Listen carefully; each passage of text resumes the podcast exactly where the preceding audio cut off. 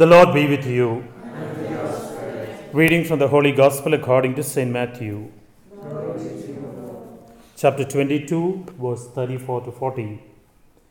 When the Pharisees heard that Jesus had silenced the Sadducees, they got together and to disconcert him, one of them put a question Master, which is the greatest commandment of the law? Jesus said, You must love your God with all your heart, with all your soul, and with all your mind. This is the greatest and the first commandment. The second resembles it you must love your neighbor as yourself. On these two commandments hang the whole law and the prophets. The Gospel of the Lord. Praise to you, Lord Jesus Christ.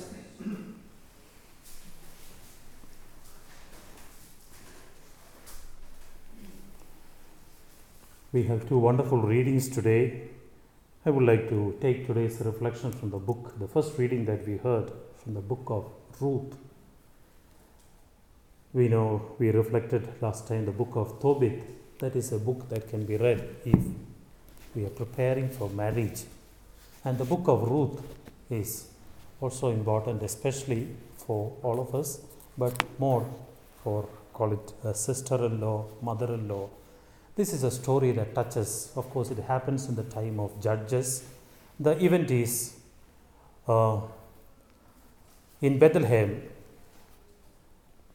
They were living a Jewish family. The father is Elimelech, the wife Naomi, and they had two sons, Mahlon and Kilon. There is a famine in Bethlehem. You know, the word Bethlehem means place of bread, you know, house of bread. But there is a famine. So they make a decision. Elimelech makes a decision and moves the entire family, four of them, to a Moab area, which is a Gentile area. And they go and stay there. And it is there that the two sons, Mahlon and Chilion, Chilion, they marry, of course, Moabite women. One is Ruth and the other one is Orpha. But slowly, tragedy strikes them and Elimelech dies and also the two sons die. And Naomi is left with the two daughter in laws, Orpha and Ruth. And then Naomi hears that in Bethlehem the Lord has shown favor and there is bread again. So they decide to walk back. Of course, the reading that we had today is picked words. So if you read the entire book, it is interesting. They walk back, and as they cross at the border between the Moab area and the Canaan area, as they enter, Naomi gives an option to both Orpha and Ruth that you are still young and I am old in age. I am returning back to my land. You return back to your Moab area and you will still find young men to marry you and raise a family for you. A good choice, correct decision, and Orph, Orpha, one of the sister in laws, looks and makes a decision, kisses the mother in law, and returns.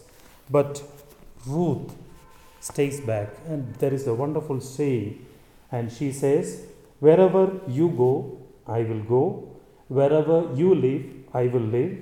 Your people shall be my people, and your God my God. So, this is a lesson for both no? mother in laws, mothers, sister in laws, sisters, and all of us. Why? Ruth was touched, I'm sure, by the faith that she saw in Naomi.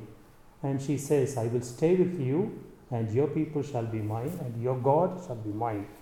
And Ruth stays on. If you read tomorrow more, we will have the reading. They come, Orpha, we don't hear of her anymore. This is the end of Orpha. We don't hear her anywhere. Of course, the decision that she made is right, but the sacrifice that Ruth makes, she comes with Naomi to Bethlehem and stay. They are still in hunger, and her their land, their field was given to somebody, and it is then that Ruth makes a decision. Ruth tells Naomi, I will go to pick barley from the cornfields. You know, that was a practice in the Jewish land. When the harvesting was over, something would be left over in the fields and anybody could collect it. And she, Ruth, goes to pick this, and it is then that she meets the master of the field, Boaz. Slowly, the interesting story, another, and they get married.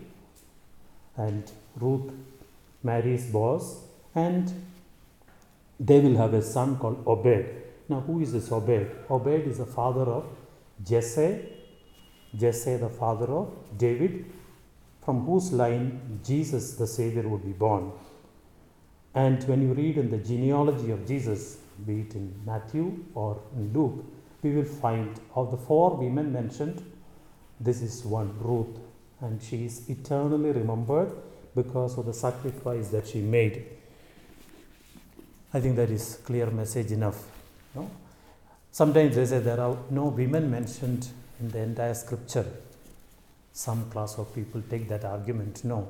There are few, but they are pillars of faith, pillars of strength. Here is one, Ruth, who stands as a typical example of sacrifice and blessing and also endurance. Friends, I'm sure same in our own lives, be it in our families, not only mother, mother-in-laws and sister-in-laws, all of us, whatever walk of life we are, I'm sure there are difficult decisions sometimes we have to do. And if we make a decision for the Lord in His way, I'm sure the Lord will stand by. He will bless. He is not blind. He sees our ways, and graces will come.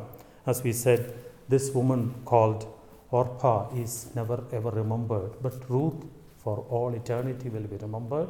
And the greatest blessing, she is, call it grandmother of Jesus in the line. And dear friends, that is our God who sees and who will bless us. As we continue in this Holy Eucharist, let us ask the Lord for this grace as He tells us to love Him above all and even ways when challenges and difficulties come, that our hearts may be to the Lord and to His ways. We ask for this grace in this Holy Eucharist.